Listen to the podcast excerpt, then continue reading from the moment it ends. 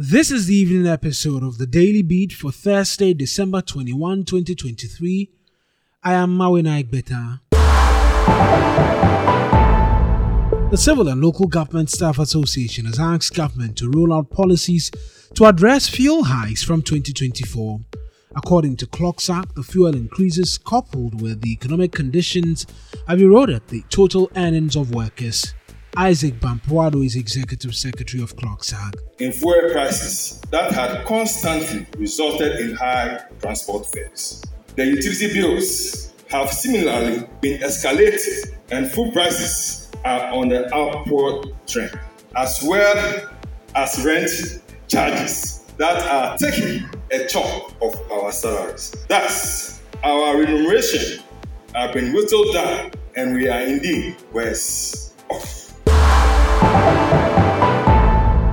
The Health Services Workers Union are demanding government settles all arrears owed them for their second tier pension scheme. They want government to settle all arrears before March 2024 to prevent an industrial action.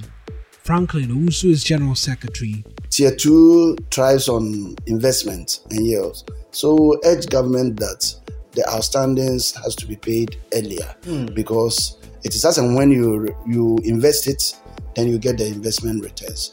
The current situation is not too good, looking at the fact that government is still holding some months.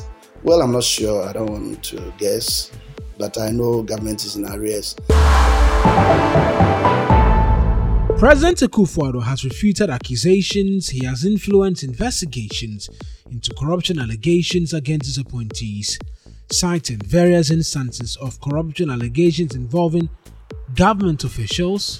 The president stressed he has allowed mandated institutions to conduct impartial investigations, adding that no government in the Fourth Republic has subjected its officials to such scrutiny. The Office of Government Machinery has been chastised for overspending its 2023 budget against the Public Financial Management Act. In approving its 2024 budget estimate of over 2 billion cedis, the minority in particular on the floor of parliament raised concerns of mismanagement and overspending by the office of the president that must lead by example.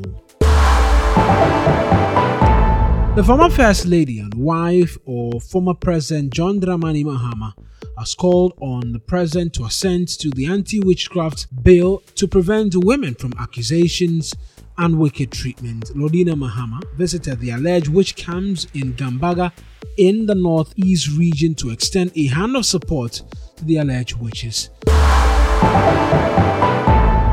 That'll be all for the Daily Beats. I am Mawina Egbeta.